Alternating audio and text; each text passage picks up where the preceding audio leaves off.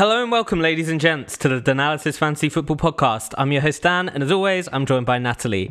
Game week 10's over, and I think I have PS uh, PS4. I think I have a PS4. I do have a PS4. I think I have PTSD, is what I was going to say. Uh, Arsenal have been robbed by a scandalous VAR decision, and I'm starting to worry that these awful controversies will never end. Elsewhere, Leicester announced themselves as the team of the moment. Brighton continued to show promise with another three goals, albeit with a little helping hand from VAR themselves, and Chelsea showed their ruthless streak with a 4 2 win over Burnley. I never thought I'd see the day, but the first rule of the Danalysis Fantasy Football podcast, it's failed us all. Maybe it's something to do with the Friday Night Lights. Maybe it's just an anomaly in what's already been a very strange season. But the fact of the matter is, you could have picked anyone in the Leicester starting 11 outside of Ndidi as your captain this week, and you would have outscored or at least matched the likes of Mane, De Bruyne, Aubameyang, Aguero, Callum Wilson, Tammy Abraham, Mason Mount, and many more. It's ridiculous. So Leicester seems like a good place to start, but how much should we read into this result? 9 0 is is a bit heavy. I feel quite bad for Ndidi now. Oh yeah, it's it's such a sad time for him because he has actually scored like once or twice this season as well, and then walks away with a mere three points in a game with nine goals in it. I'd be so sad. If if only Perez and Vardy could share some of their goals for the the defensive midfielder, it would be nice, wouldn't it? But I imagine there are plenty of happy Leicester player owners this week. You could have basically got double. I think four players got double figure returns, and then there were like five players who got more than seven, uh, seven or more. So it's absolutely crazy. But what should we read into this, Natalie? Because this is not going to happen every week, is it? No, I still think that um, Vardy is a good option. I think Vardy's been a good option since the start of the season because there's still a stat or something like Vardy has scored the most Premier League goals in the time since Brendan Rodgers took over Leicester than any other player in the Premier League. Well, he has gotten better under Rodgers, right? Like, or maybe maybe with the title winning season aside, because he was really really consistent that year. But he's now the top scoring the top scoring player in FPL. Yeah. He's overtaken De Bruyne. Um, obviously, if De Bruyne had been given the goal at the weekend, that would would have changed. But that's a pretty good return, and he just seems to be flying at the moment. And yeah, as I was saying, Brendan Rodgers has he does seem to have improved Vardy in the sense that he is more efficient now. Like he's not super involved in the game. He um he doesn't run about quite as much as he he used to, but it's kind of like how Cristiano Ronaldo when he got older, he just became this ruthless striker. And I mean Vardy was already that to a degree, but it, it seems having a good coach who can tell him where to stand or when to run has improved his um his goal scoring capabilities. So I do agree. And what he's 9.2 at the moment. Yeah. And compared with Aguero, who is on 62 points and isn't even a, an assured starter at the moment, um, at 12.1 with 12 fewer points, like that has to be a bargain price. And Abraham, he's 7.8, so he's a little bit cheaper, but he's got a, a 13 point lead on him now and outscoring Aubameyang as well it's kind of starting to look like this Leicester team are actually good, and I don't like it. I don't like it one bit. But elsewhere in the team, you've also got Tielemans, who I got rid of three weeks ago on my wild card, and now I don't feel so good. So this is like the FPL thing, right? Is as soon as a player that you owned once in the season scores, you're like, oh, I owned him in like game week three. Yeah. And it's like, yeah, no, that's not it. The, Um, the only worthy case of this was that two seasons ago when you had Mahrez. Hmm. And then every time you had him, he didn't do anything or he didn't Oh, play. God, that was and then ridiculous. Every time you got rid of him, it was really good. Oh god, I completely forgot about that. No. Th- That was crazy. I kept going back. It was a January transfer window as well, where he was desperate to leave, and he was like, I think he was like at the airport or something, trying to get a move somewhere, and oh, outrageous. But no, um, Tielemans at six point five is a very good price, and to be honest, like he's always been the player I've favoured over Maddison. I mean, I, you could probably go back to our podcast at the start of the season. And I was kind of going quite hard for Tielemans because not only is he cheaper, but I just think he's he's more. Um, I don't know. Maybe he is a more consistent point scorer. He certainly was at the end of last season, but I think Maddison has improved this year. He's been delivering a lot of goals and a lot of set piece goals and and um, just long shot goals. But Tielemans is very good value. And he plays every week, and it, it looks like he's actually playing further up the pitch. So uh, Maddison played a little bit more of a withdrawn role in this game, um, alongside Ndidi, and it was Tielemans who was sort of playing playing one twos with Perez, who also looked very good, and I think he's down to six million now. So you could even look at Ayoze Perez as a a cheap option there, but surely it has to be it has to be Vardy who's a standout, right? If you're just going for one of these players. Yeah, for sure. I don't really like Maddison because I think he is a bit too expensive.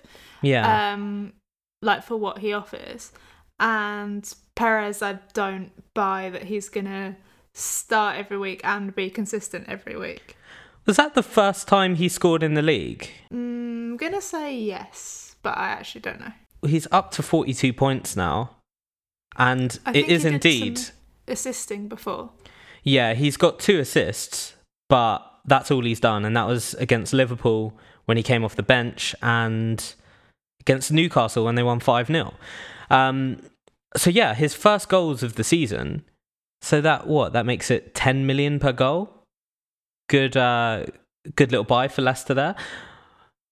I I kind of like him, but yeah, he is risky in terms of in terms of minutes. So Vardy is looking like a good option for if you're someone like me and you're you've got Aubameyang sitting in your team and you're starting to worry about what's going on at Arsenal. You could just make that little downgrade and it frees up a lot of cash. It's it's kind of a really because he's at nine nine point two. It's a really quite easy move to make in that you can if you've got an expensive striker it's very easy to go down and you can balance your midfield or your defense a little bit more but also it's not that hard to go up compared to going from like a I don't know, going from like a Maupay up to Vardy. Uh, Yeah. Sorry, up to Aubameyang or up to Aguero is very hard to do, but you only really have to make one sort of lower. Uh, you don't have to make a big downgrade in order to get him in. Is what I'm trying to say. The question is, outside of Vardy, are they going to maintain it? And I mean, they do have a nice, a nice looking run ahead. They have Palace away next, which I'd probably earmark that as the toughest game in their next kind of seven or eight. So yeah, Palace, and then they play Arsenal at home, which surely Vardy will score in that because he always does. And yeah, Arsenal look to be the the current club in crisis. There's Brighton away, Everton at home, Watford at home, Aston Villa away, Norwich at home. That is a delightful run of games for a guy like Vardy who just loves goals. Just a note that all the fixtures I've written down for this episode run until the weekend before Christmas. Hmm. That's just for everybody, just so you Hmm. know. Oh man, I've just seen. I hadn't actually looked at those fixtures, um, but now I'm thinking it's kind of a, a move I'm going to have to make.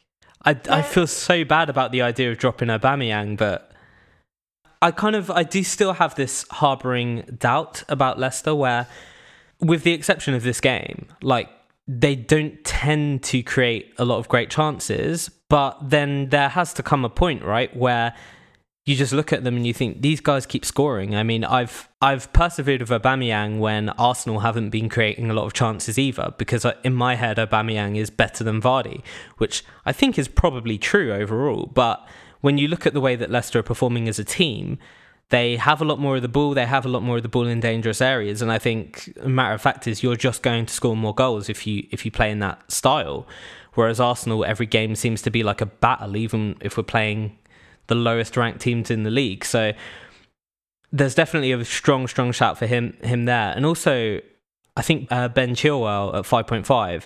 Not a fan of Leicester defenders, but very impressed with his performance. He's cheaper than um, Pereira, who I think is 6.1 at the moment. I think it might Uh, even be 6.2. 6.3, Jesus. What? I hadn't even seen he'd gone up that much. Yeah, I, I kind of feel like um, Pereira was the one who was kind of dazzling earlier in the season, and I still obviously think he's very, very good. But Chilwell has been one of those players who's looked really good for a long time, just hasn't really got the numbers in attack.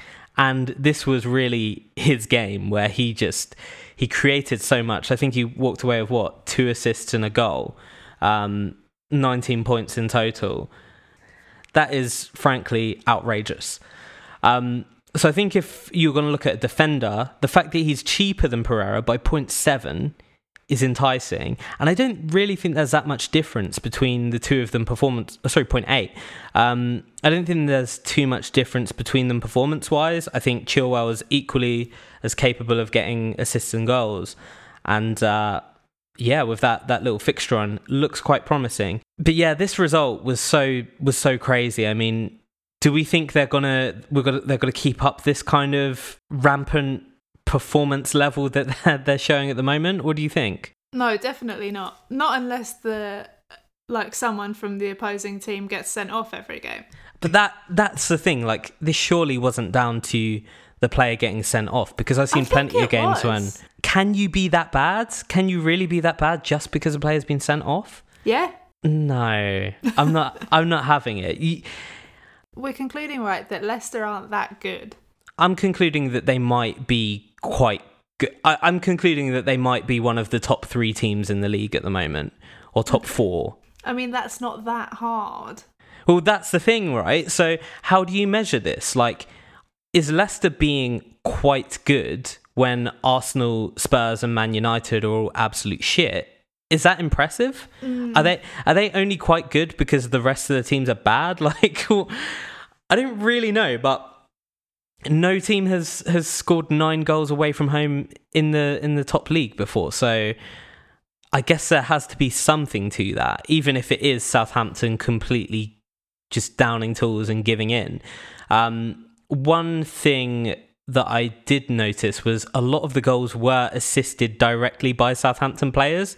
I think Valery walked away with two assists for uh, for Jamie Vardy, which was it was weird. Like it was just trying to. Um, I think Ward Prowse did one as well Oh, where they were just trying to like intercept crosses and they just passed it straight to the penalty spot and I I don't really know how you can explain that like there is no way to explain this kind of performance it's such a crazy anomaly and surely Palace are going to give them a, a tougher game but at the moment you just have to look at that form and think why question it? Why overthink this? Like a double up on Leicester is definitely plausible. Would I go for a triple up?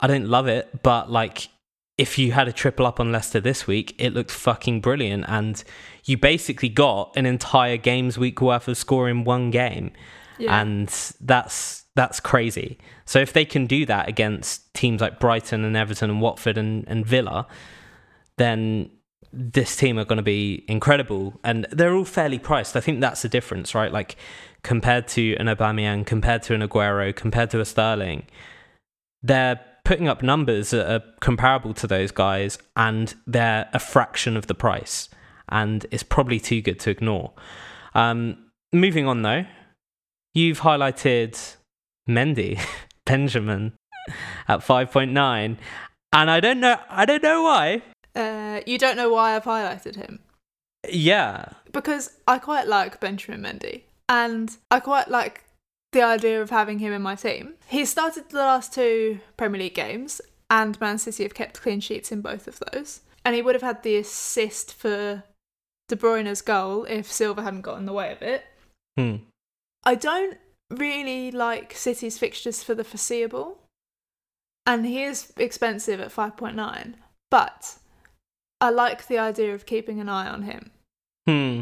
because I feel like he was like um I can't remember what it was, but when he played earlier this like either last week or the week before, and I was like, oh, but Mendy didn't get any assists, um, or like it didn't really seem like he'd been attacking that much. But in this Hmm. game against whoever City just played, um, Villa, yeah, yeah. it it felt like he was a lot more up the up the wing doing the attack, which is good, which is what we saw at the start of last season. So I just think he might be worth keeping an eye on. Yeah, I guess it's another one of those players who's got the potential to be amazing, but we just haven't seen him last more than six games without getting injured before. So that's that's the biggest question mark surrounding this guy at the moment. And I also wonder if that makes him more of a rotation danger because Pep will be so focused on him not getting re injured, um, especially over Christmas when Yeah. the fixtures get really busy. But he could certainly, at some point in the season, be be someone we look to who becomes a, a genuine option. Um, David Silva keeps coming away with points, and he's seven point seven. I was looking at maybe just I don't know. I, I don't really know what I'm doing with my team at the moment because it's been so disastrous since the wild card, but he has been ridiculously consistent this season. And yeah, seems to be doing better numbers than than De Bruyne. And I've kind of been looking at De Bruyne and thinking of I, I just don't want him. I don't know what it is. Like I know he's one of the best players in the league, probably the best player in the league when when he's on, but he just doesn't quite look right to me. Like this weekend, he got the assist for for the goal, and before uh, before the dubious goals panel got involved, it was given to him. But I don't know. He just looks really strange sometimes. Like he'll have a, an amazing game where he should score like 10 million goals and he walks away with like three assists. And then he has another game where he can't control the ball properly, but he's still a threat. And I'm just looking at ways to kind of save money. And I think David Silva at 7.7 is pretty enticing. Um, I just also know that De Bruyne is going to start every game when he's fit. So it's, it's maybe just me being a little bit trigger happy there. Um, elsewhere in City, though, João Cancelo at 5.3 is a little bit cheaper than Mendy, who you just mentioned. He's another one I'd like to highlight that, that we should be watching because I thought he had a good game again. And I don't know, I wonder if Kyle Walker is kind of being phased out now. He hasn't been particularly good this season. He has caused a lot of problems for City defensively. He's quite old as well, Walker. He is, yeah. I think he's, what, thirty-one. He 31? must be at least 30. Oh, he's 29. He's not 30 yet.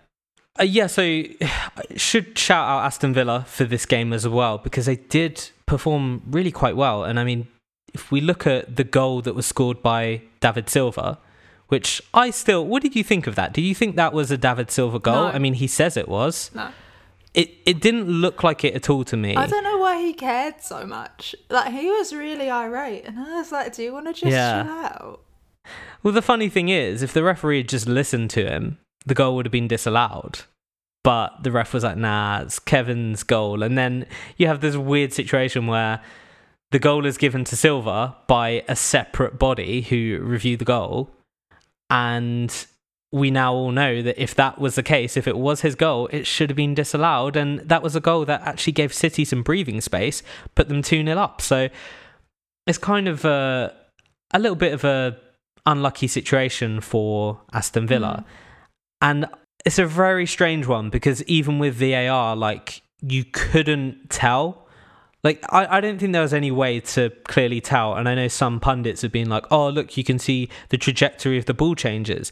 But the trajectory of the ball changes because it hits the floor. Like you, you can't really determine whether that is because it hit the floor while it was spinning or it hit his studs or what. But certainly from the position he was in, it's it's plausible that that he touched it, and it kind of seemed like a bit of a stupid thing to spend ages talking about. But um, so I'm going to stop talking about it.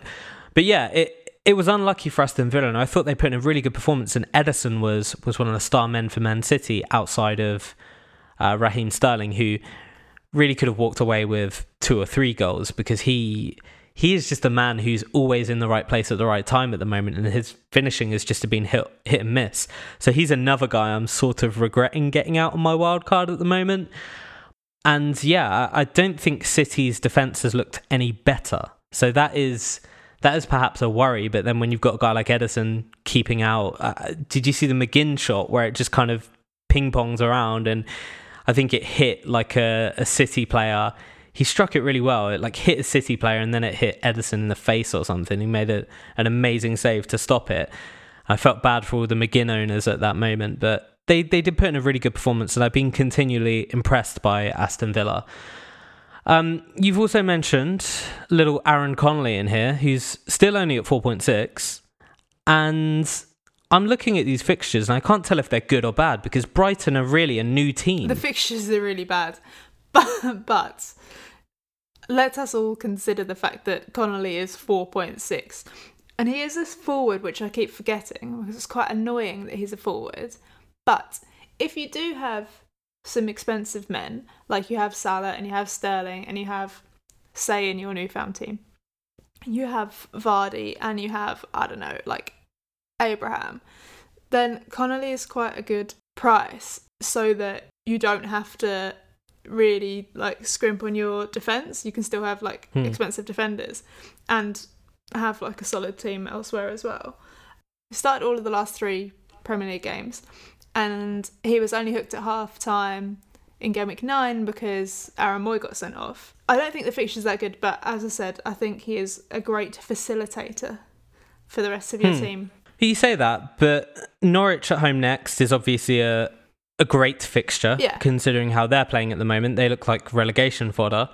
Uh, Man United away after that, and they're far from infallible uh, defensively. Then it's Leicester at home, and Brighton. I think they've scored three goals at home on three occasions so far this season, so that's that's encouraging as well. Uh, Liverpool away, obviously that's going to be a tough one. Then Arsenal away, that who knows if that's going to be a tough one, and then Wolves and Palace. So actually, they're playing against teams I can definitely see them getting goals against, considering this this new style that they play with. And Connolly at four point six. I mean, who else are you getting at that price as a striker? It's Mason Greenwood, and he doesn't play. He comes on for a one minute, uh, sorry, a, a one point cameo every game.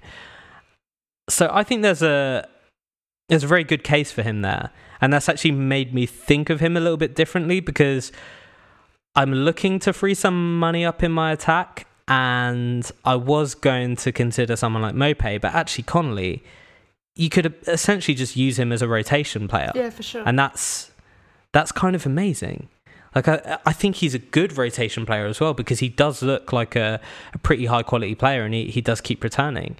Um, elsewhere, we have obviously Mason, uh, not Mason Mount, Callum Hudson-Odoi was the hype man of last week, and now it's Christian Pulisic who who came in and scored a hat trick while great guy Hudson-Odoi came off the bench and got booked for diving after winning a penalty.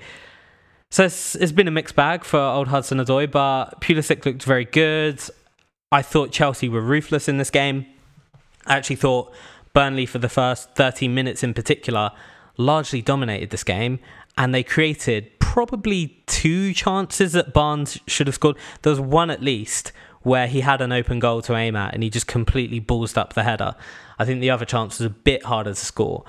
Um, but also, Burnley gave away two goals because they, they gave away the ball deep in their own half, just with really, really sloppy passes.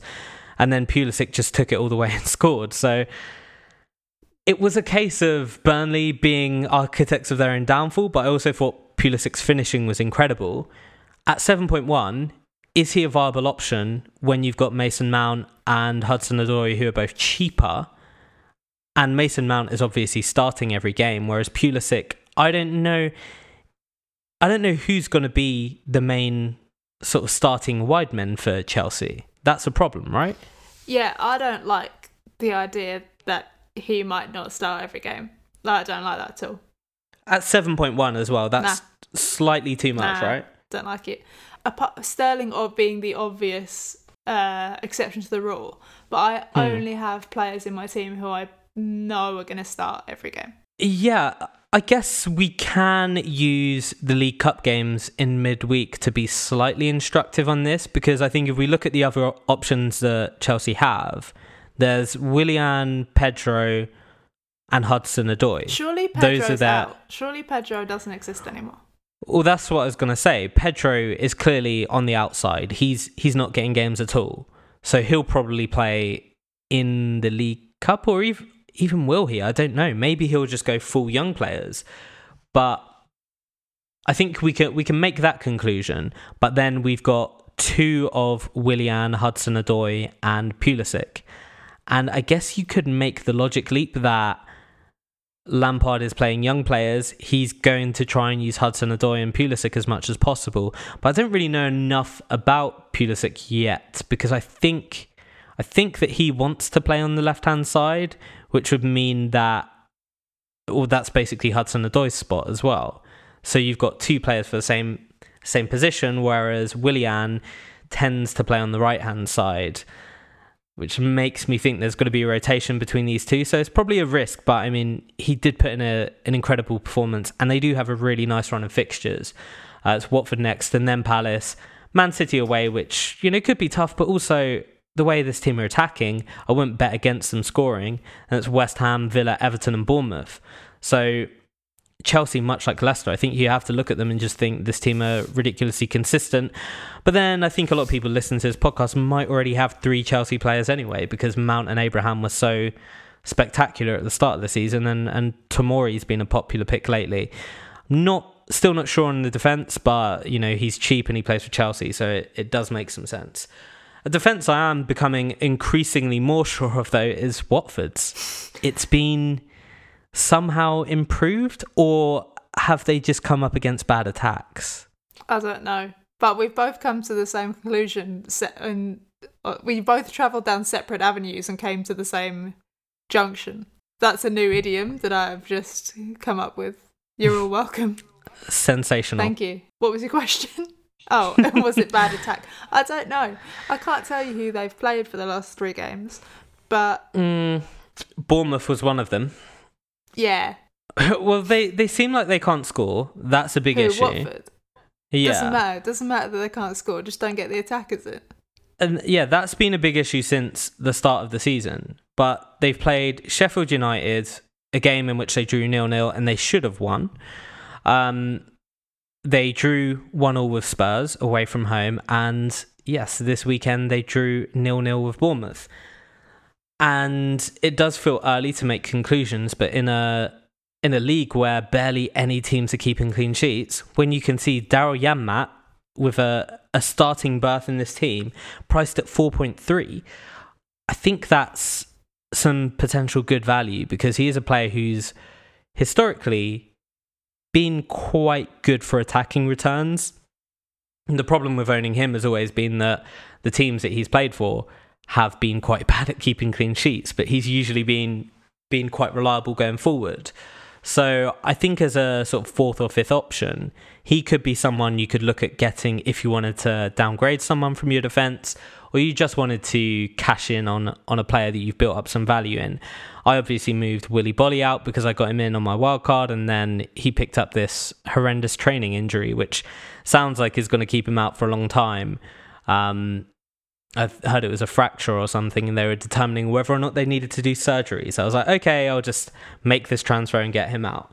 Um, but yeah, of all the places in Watford to look, I think Janmaat is is a pretty interesting uh, potential player. So the reason we were looking at Janmaat anyway, as you just said, was because of Boly's injury. Yeah, my problem is because I did think about going to Janmaat, and I also thought about going to Tomori but the problem is that I went to Boly because I was downgrading Zinchenko, who was like, hmm. I guess, kind of a more expensive, like premium defender.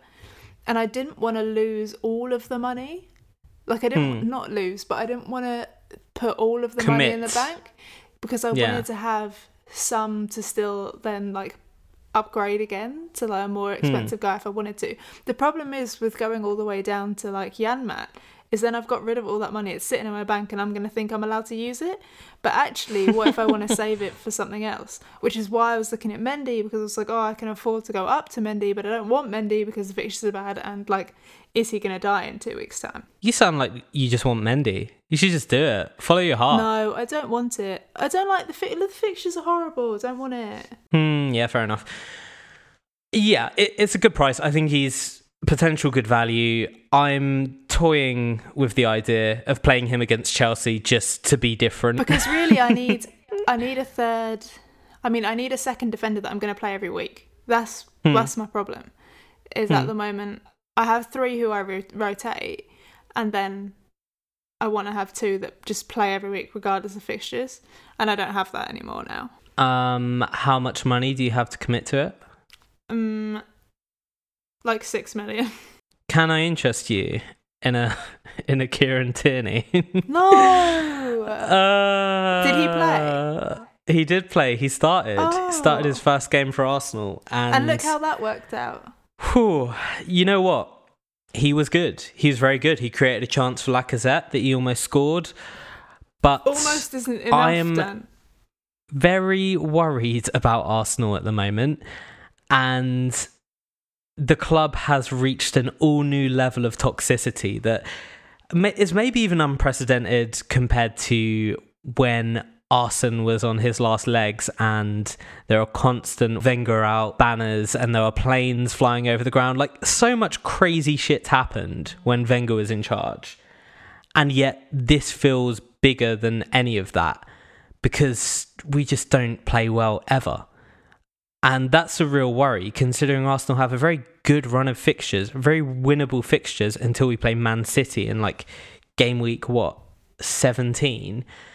And I just don't have any confidence that we're going to win them. So Xhaka obviously had this. Um, told the fans to fuck off as he was being booed and jeered off the pitch. Still, I think And- my best tweet this season is that I play football better than Xhaka, and I had to come off two minutes into, oh, what was it, 30 seconds into a five a side match because I was out of breath.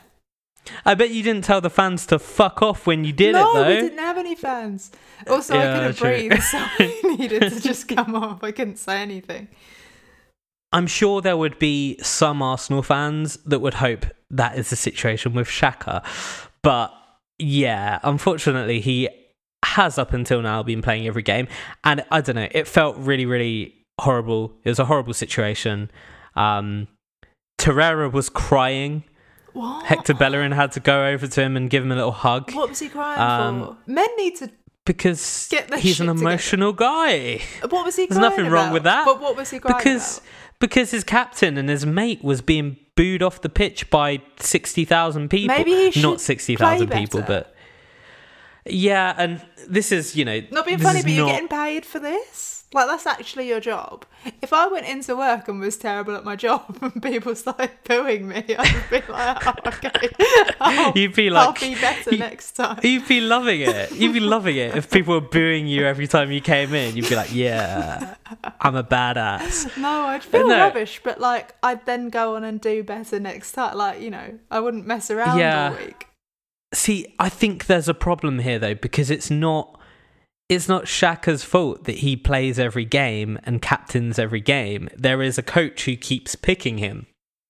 And there is a part of me that does wonder like with the way he drew out the whole like captaincy thing is this kind of just a weird roundabout way of just really hanging him out to dry in front of the fans? But then I, I don't really understand why you do that. Why wouldn't you just not play him and try to win more games?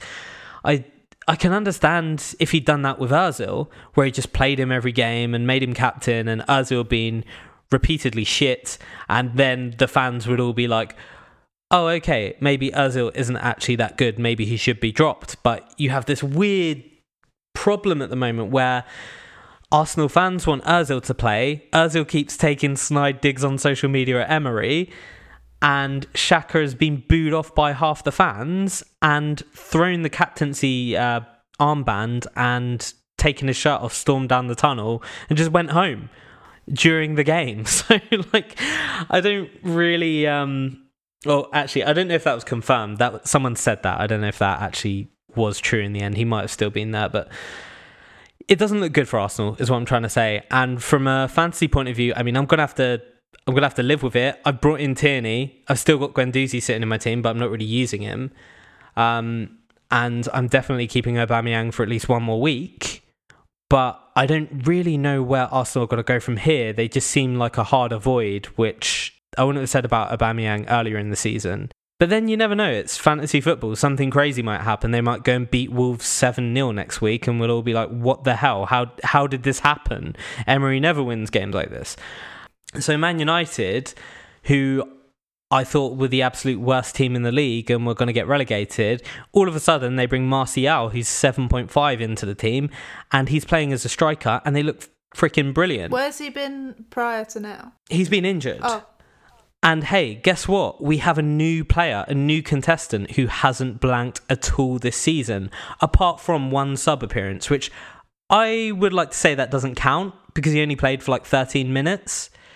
But he hasn't blanked in any of his starts this season. I think he's had five in total. that's not that many, to be fair. Like, that's Yeah, not a lot of starts. But also, in a time where we're looking for value in the FPL team, I think it's 7.5. He looks like a, a good pick, especially as he's playing as the main striker Is for Man United. in the game? He's a midfielder in the game, Hmm. but a striker in the real game. So I probably wouldn't have said it at the start of the season, but seeing how him and Rashford linked up, I thought they looked brilliant. And I'm genuinely considering bringing him in. They have Bournemouth next, away from home.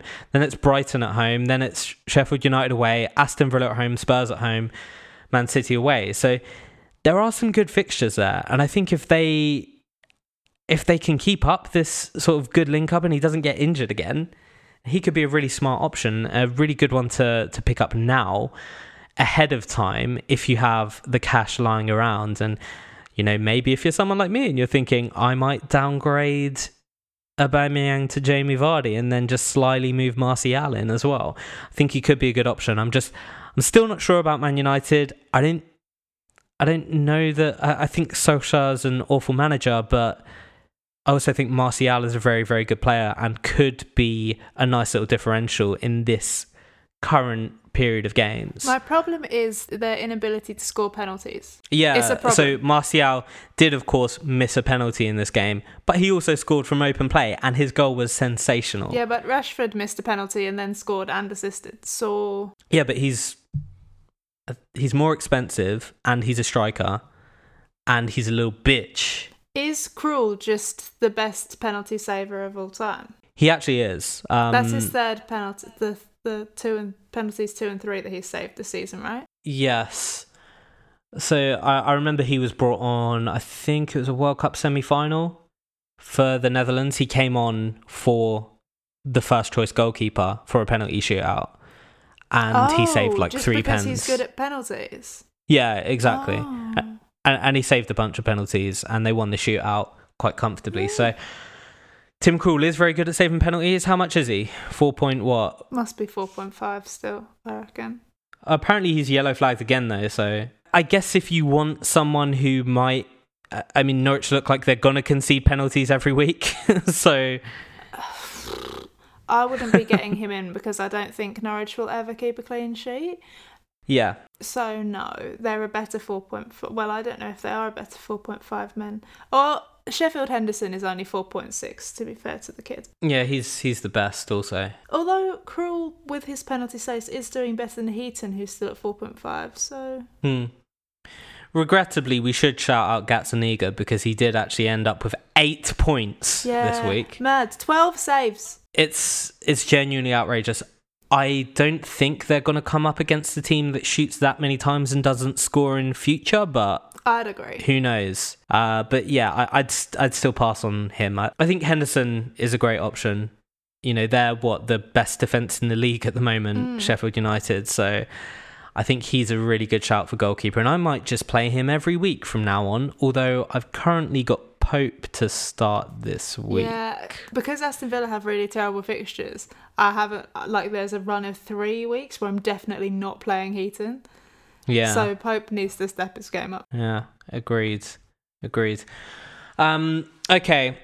Who else? West Ham, Yarmolenko. Incredible. Incredible assist. Just wanted to say he was a great pick from you. Thank you. Um, I haven't you seen the... the, assists, so I'll just take your word for it. It was really nice. It's it's weird. Sheffield United do like to get caught out in weird situations. They basically left the entirety of the middle of the pitch wide open. right. and Yarmolenko just just played this. uh, It was a fantastic little um, connection, but it was just like a long kick, and he just um, he hit it perfectly on. I don't think it was a volley. I think it was a sort of half volley, but it was really really good. Norwich dreadful. Pukki is is gone, isn't he? Like all that early season promise. I mean, I know he is being transferred out by loads of people, but what's what's going on with those guys? Brighton up next. I feel like that could be a goal fest. I'm really excited about it, but yeah, it's kind of sad times for old, old Pooks.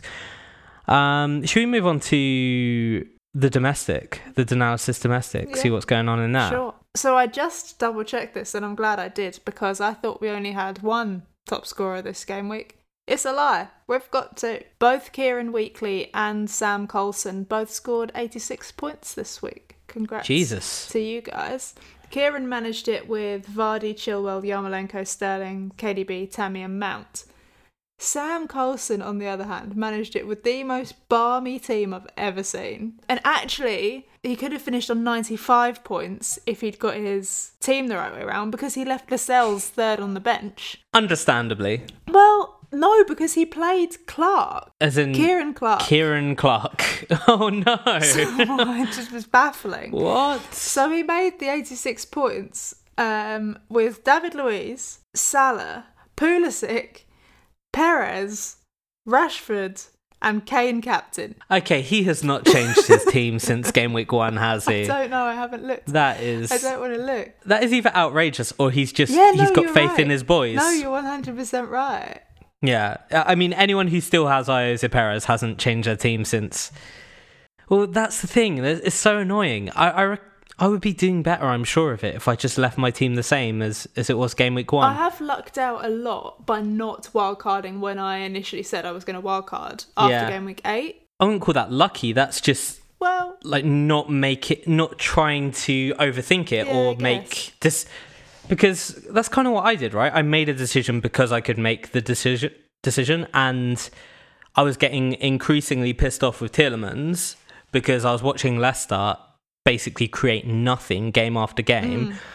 and still winning games. But like, I just thought I'm not going to get you, this team isn't going to score more than three goals in a game. There's absolutely no way. Yeah. and then they go and do it. I, I think also the thing that pushed me over the edge with them is the Newcastle game where they won 5 0 and Tielemans didn't do anything, uh, had no goal involvement, but I think Perez had an assist even.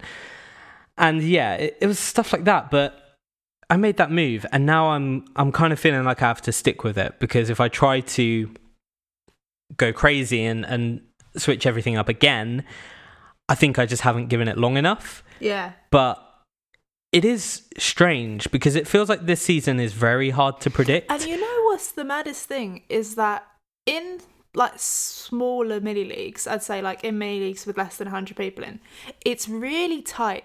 Like still the points differences is so tight. Like in one Yeah. of the mini leagues that we're both in, I jumped 15, 16 places this week. Hmm. No, I've had two good game weeks in a row. And I've Yeah. gone from like 30th to 9th, Yeah. which is Yeah. nuts. C- comparatively, I've scored below average three weeks in a row, which has been incredible. But like this week, right? It was the haves and have have nots. The haves obviously being the people who own Leicester players, Yeah. and if you own Leicester players, it was it was an insane week. It was so so good. So that was such a crazy thing that probably isn't going to happen frequently. But then I don't know. Like this season has been so weird. Football has become so, uh, particularly football fans have become so data driven, and everyone has access to XG stats and you know all of this information about how many shots teams are taking, and you can even look at really advanced um, metrics if you're like a, a super nerd. But we have all this stuff available, and it tells us a certain story of how good a team is. And then you've got teams like Leicester who are just completely breaking it.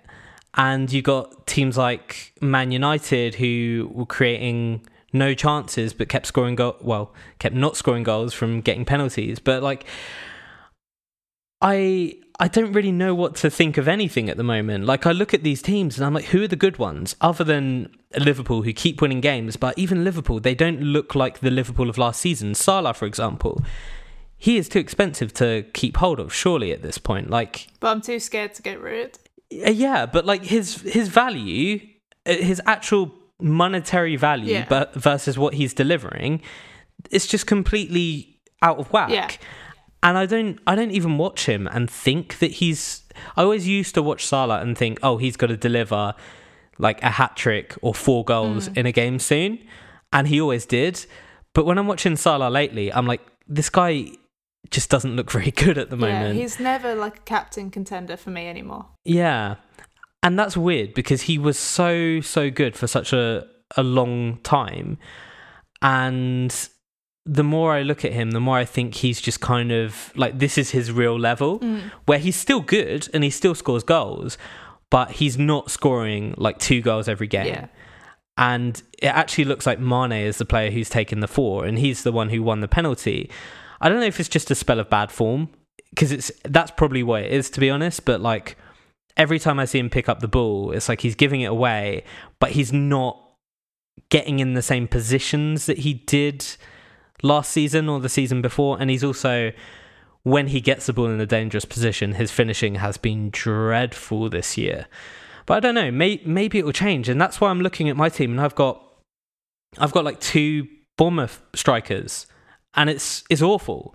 It looked great because they were playing Norwich and Watford back to, uh, sorry, Watford and Norwich back to back. And instead they've kept three clean sheets in a row Yeah. and they haven't scored. Like, how has that happened? How have Bournemouth done this? Like, this is a thing they never do. But apparently they did it in 2017 and like 2016 or something as well, like around about October, November. Kept three clean sheets in a row. I don't know if it's a weird seasonal thing.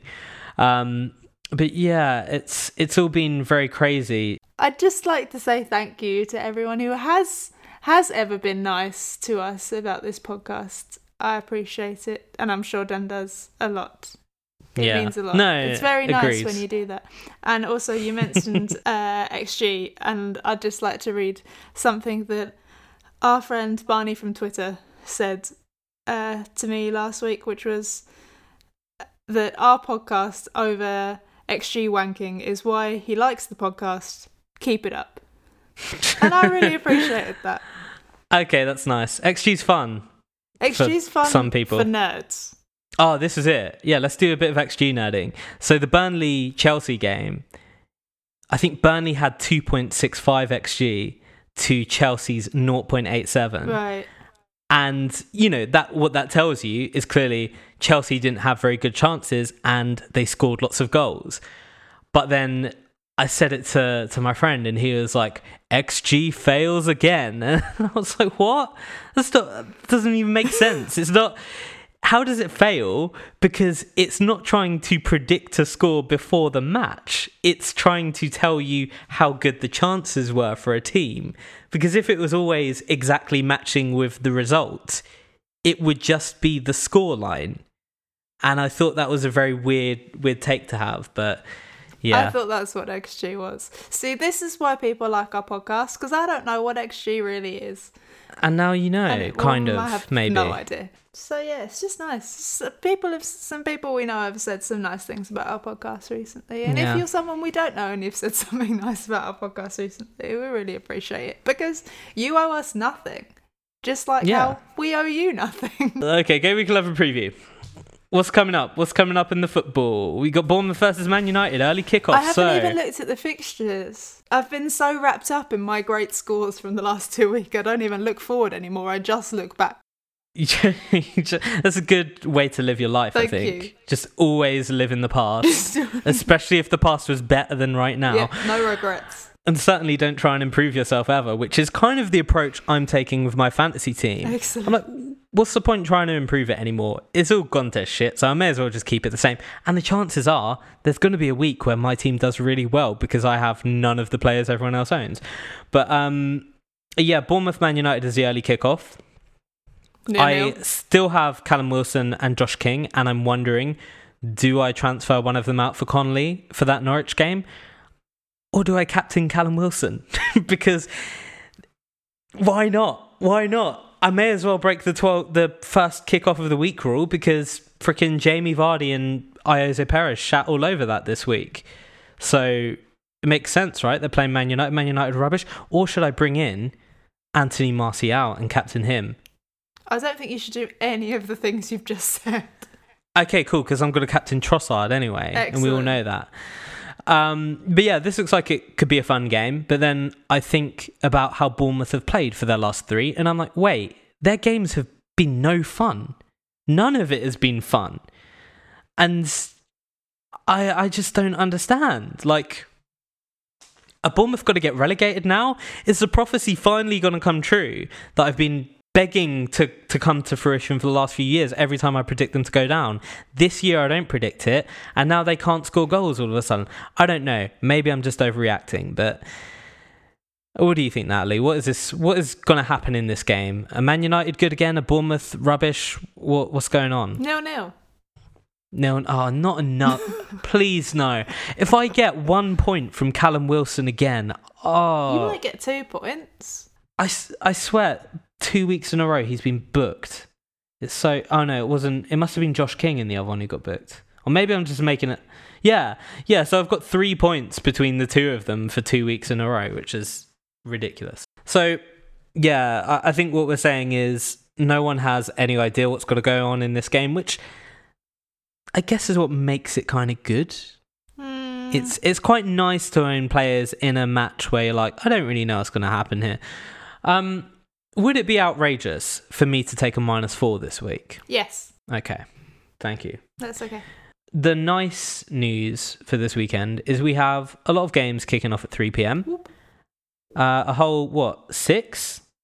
Which means that basically my entire week is going to be done on Saturday, which is fantastic because I hate having to wait around till Sunday. Arsenal play Wolves, uh, Villa play Liverpool, Brighton play Norwich, Man City play Southampton, Sheffield United play Burnley, West Ham play Newcastle, and that's all at 3 p.m. Which is nice because if I do pick Trossard as my captain against Norwich, I'll at least know what the outcome is before the end of the day. I'll know it by like 5 p.m. or whatever. And I won't have to wait to see how like Mane or Kevin De Bruyne or whatever does against their, their crappy teams they're playing. Any anything stand out to you here? What what do you foresee happening? Yeah, I foresee Brighton scoring some goals. I foresee Man City scoring goals against Southampton, but I don't foresee a 9 0. I foresee a nil nil for Sheffield and Burnley. Oh, that'd be good. Mm, I think that's that's what's going to happen there. Wait, okay, a nil nil, Yeah. but who who's gonna make more saves? Who will have more nils? yeah. Um, I think Henderson will have more saves. so what you're telling me is I should play Sheffield Henderson this weekend. Oh, yes. I didn't realise your situation. Yes, I think. Well, mm, I don't know. No. It's at I, home. mm, I think you should. Have they kept any clean sheets at home? Who? Sheffield Yeah, United they must have done. against Palace. Um, conceded two at home against Leicester. One at home. They lost one 0 to Southampton. You win some, you lose That's crazy. That's crazy. They've actually lost a lot of games at home one 0 uh, but they've also beaten Arsenal I think one it's safer to play Pope because he will face less shots. Fewer. Fewer shots Why he not? will face. Why not less shots? He will face less shots. Because if it's a countable noun, it is fewer. And this is boring. Back on topic, uh, who we got? So Sheffield Henderson, I'm playing him Mm-hmm. because he's the least safe option, which I like. I'm a big fan. Brighton Norwich, yeah, goal first. Who, who's going to be the standout player in that game? Do we think Trossard will start? Do we think I don't Maupay's know. going to announce himself? Do we think this is a time for Cantwell and Pukki to get back on their goal scoring horse? No. No? No. Okay. Okay, fine. Um, sorry, Norwich then.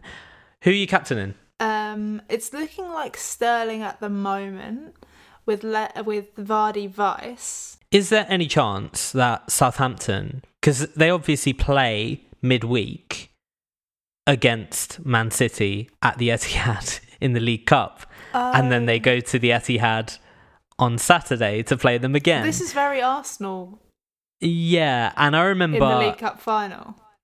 pretty much the worst week as an Arsenal fan that I can remember. Besides, maybe this week, Arsenal play Wolves. Do I do I keep Aubameyang? Do I go? Do I just move? Uh, I'd keep- I've got to keep him for this. He's Yeah. at home, right? Yeah, yeah, yeah, yeah. Keep him. Liverpool away to Aston Villa. So we were speaking a minute ago about Liverpool and how you know Salah isn't quite firing at the moment. Do we think this could be a big score? Because Liverpool seem to me this season like they've turned into this ruthless winning machine. But they don't they do control games, but they don't score loads. It's not chaotic like it used to be. It's not like every game finishes like 5-4 or like 5-1 or 5-0.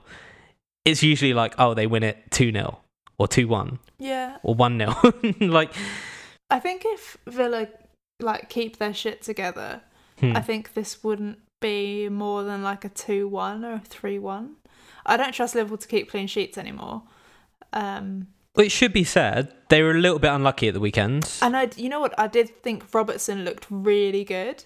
he did. He is and really obviously, good. Like Robertson is actually really good. yeah, him, Trent Alexander Arnold, both amazing players. And I would say they're a little bit unlucky to concede.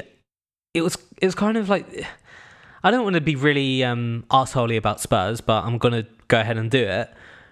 But like one of the the trends I, I feel that has happened with Spurs in the last sort of two or three years when they've been really, really good is that a lot of luck seems to fall their way.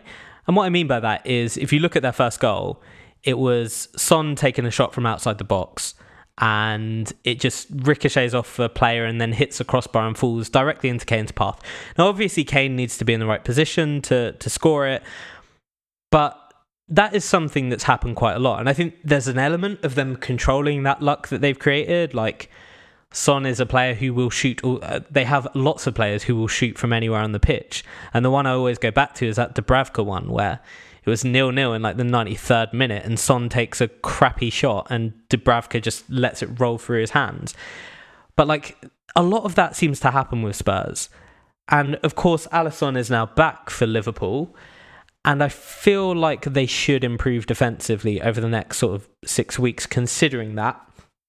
And you should hopefully see some clean sheets. But maybe that's just me trying to convince myself that that that's going to happen. But I, I mean, Spurs could have scored again in that game as well. But it was a similar thing. It's just Son picking up the ball and sprinting to the other end of the pitch. Like that was, it was kind of impressive, but also you know you can't you can't regularly expect to score from that sort of tactic. It's you have to control the game a bit more. Um city southampton i'm not sure about that one. I'm really not sure how that's going to go. Like when you've been beaten 9-0 there has to be a response. And i wonder like you would obviously look at that game and be like they've just been beaten 9-0 i need to get in the players who are playing against them or i need to captain them but remember what happened when Watford got beaten 8 0? Like, they've started keeping clean sheets. Yeah. It's, it, it's strange. I, I think when you have an embarrassment or a humiliation like that, the approach changes. It's like, I just need to not let this happen again because this is such a, a dangerous situation. If they go and get beaten 5 0 by City, like, that is disastrous for their confidence. And I think there will be a fair amount of focus on being defensively solid against Man City. But they'll probably still lose. But you know, you, you can't you can't know for sure. Um, West Ham Newcastle could be an interesting one. Also think it might be a boring one because Newcastle are very stodgy at the moment and just yeah. Uh, Watford play Chelsea at five thirty, and it this is just the thing, right? Like I've brought Janmaat in. He's playing Chelsea. And I know it's not a game I should play him in, but I want to play him in it because he's my new signing. He's my shiny new fantasy player. Do I do it? Nah. He's at home at Vicarage Road. They keep keeping clean sheets. Surely, right? It's a great call. It's not what I'd do, but it's not my team, so Yeah, I just I've I've hit that moment where I'm just like, I just want to have fun with it. I want to do crazy shit, but then I don't know who I'd who I'd take out. So it'd have to be one of the Bournemouth boys, or it'd have to be Tierney. Oh no, I can't do that. Uh, even though Arsenal will definitely concede, so hmm. Hmm. he's a differential at least. Um, any love for a Chelsea captain in this one? nah. So you're you're certainly buying into the Watford is good defensively narrative. I like no, it. No, I just don't want to captain Tammy Abraham. Huh. Okay. Oh, speaking of Tammy Abraham, did you see the Chelsea game the weekend? Uh, only bits of it, like maybe 15 minutes of it. what do you think of Abraham? He's tall. okay. He tries. Okay. I was just, I, I didn't think he was very good. Like he didn't, he got an assist where he just passed it to Thingy, uh, Pulisic, and he ran on and scored. He hasn't necessarily been that good like this season. He just, you know, he's just tall. He just runs and he's tall. That's that's his thing, man. He's just a tall guy. But yeah, he he did have this amazing run of form. I'm just wondering, like, I'm, I'm kind of projecting that's gonna his crazy run of scoring is gonna stop, and he might go quiet for a It while. kind of but has a bit. It it has, but then you know you take. I guess most people would take the five point return over a two point return. So it's kind of annoying when that stuff happens when like you don't own him and you're watching the game and you're like, yeah, Tammy Abraham's done nothing today, and then a sideways pass ends up being an assist. You're mm. like, oh man, I can't catch a break. It sucks. Uh, then Sunday we have Crystal Palace versus Leicester, which I think is going to be a good game because I think Palace will win it. what do we think? I don't know. I couldn't call it. I'd hope that there were a few goals in this, but I really don't know. Hmm. Obviously, Palace quite solid at the back, but Leicester hot off the, the back of that 9 0 win. They'll be feeling very confident. And they just seem to have the knack at the moment. Even when they don't even when they don't play that well, they, they score. And I've got to say, I envy that. Uh, and then the late kickoff is Everton versus Spurs. I seem to remember last season this fixture had a lot of goals in it. You remember? No, not at all. It was like 7 3. What? There's a one where was it six? Was it six one? what the fuck was the score? I've no Wait. idea. I don't recall this match. It was crazy. I, I just remember it completely. It- you know when Son just like over Christmas just got really good. Oh, that was annoying. it was six two. That was the score, and I'm just trying to figure out if it was the home game. Uh, sorry, the game at Goodison or the game at Wembley. They were still at Wembley last season, weren't they? Uh, six. Yeah, it was the one at Everton, and it was the 23rd of December. Oh god, it was two days before Christmas. I had no idea. Hmm. Yeah, that that worries me. I think history has a tendency to repeat itself in football, and Son has been looking quite good recently. To the point where I'm even a little bit tempted to just transfer De Bruyne out for Son. Oh my god, it's gone! I've gone crazy, Natalie. I don't know what to do Do not do that. if you have Son though, I think that's a good outside shout as a captain. Purely going on on last season's scoreline, it's just it's a thing that happens in football. Like the score will be the same, it will be inevitable, and everyone will kick themselves for not having seen it coming. And didn't Watford also beat Chelsea? It wasn't last season, but I think it was the season before. Beating oh, was home that like four one five three. on the Monday? Yeah, yeah. So maybe that will happen for Watford as well. That'd be good. I genuinely don't know what I'm going to do captaincy wise. I, I think I'm I'm currently on Trossard because I think I think why not? I don't love that away game at Villa for Liverpool and Brighton at home. I just think it's I think it's nice. I think it's good. It feels good. It feels right. But I also don't know if Trossard's going to start. So hmm. All right, should we do our clean sheet cup? Yeah, please. Uh, you can go first because I got a point last week and you didn't. Who did I say? I can't even remember. You said Southampton. Are you kidding me? oh my goodness.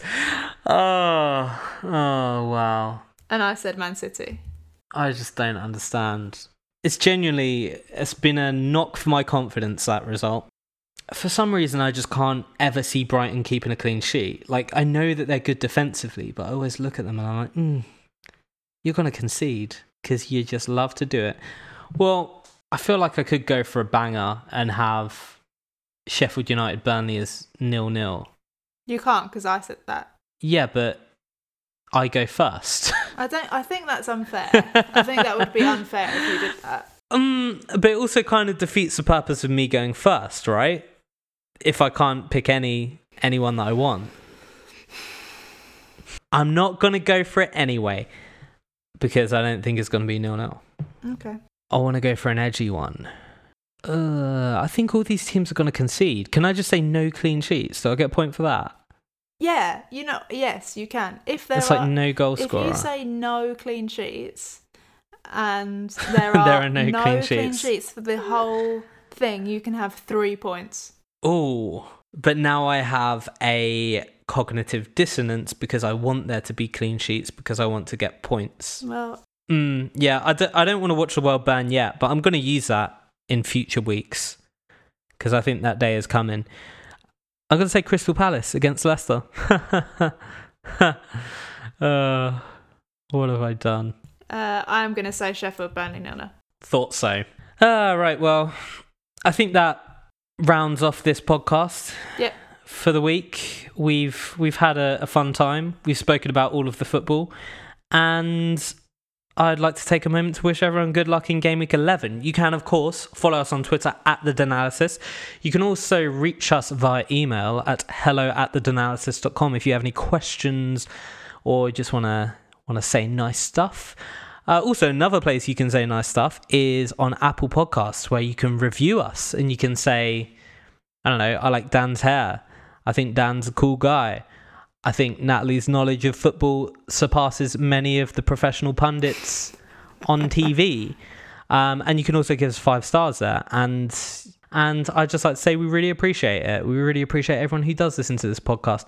And you're great. So until next week, guys, peace out. Bye.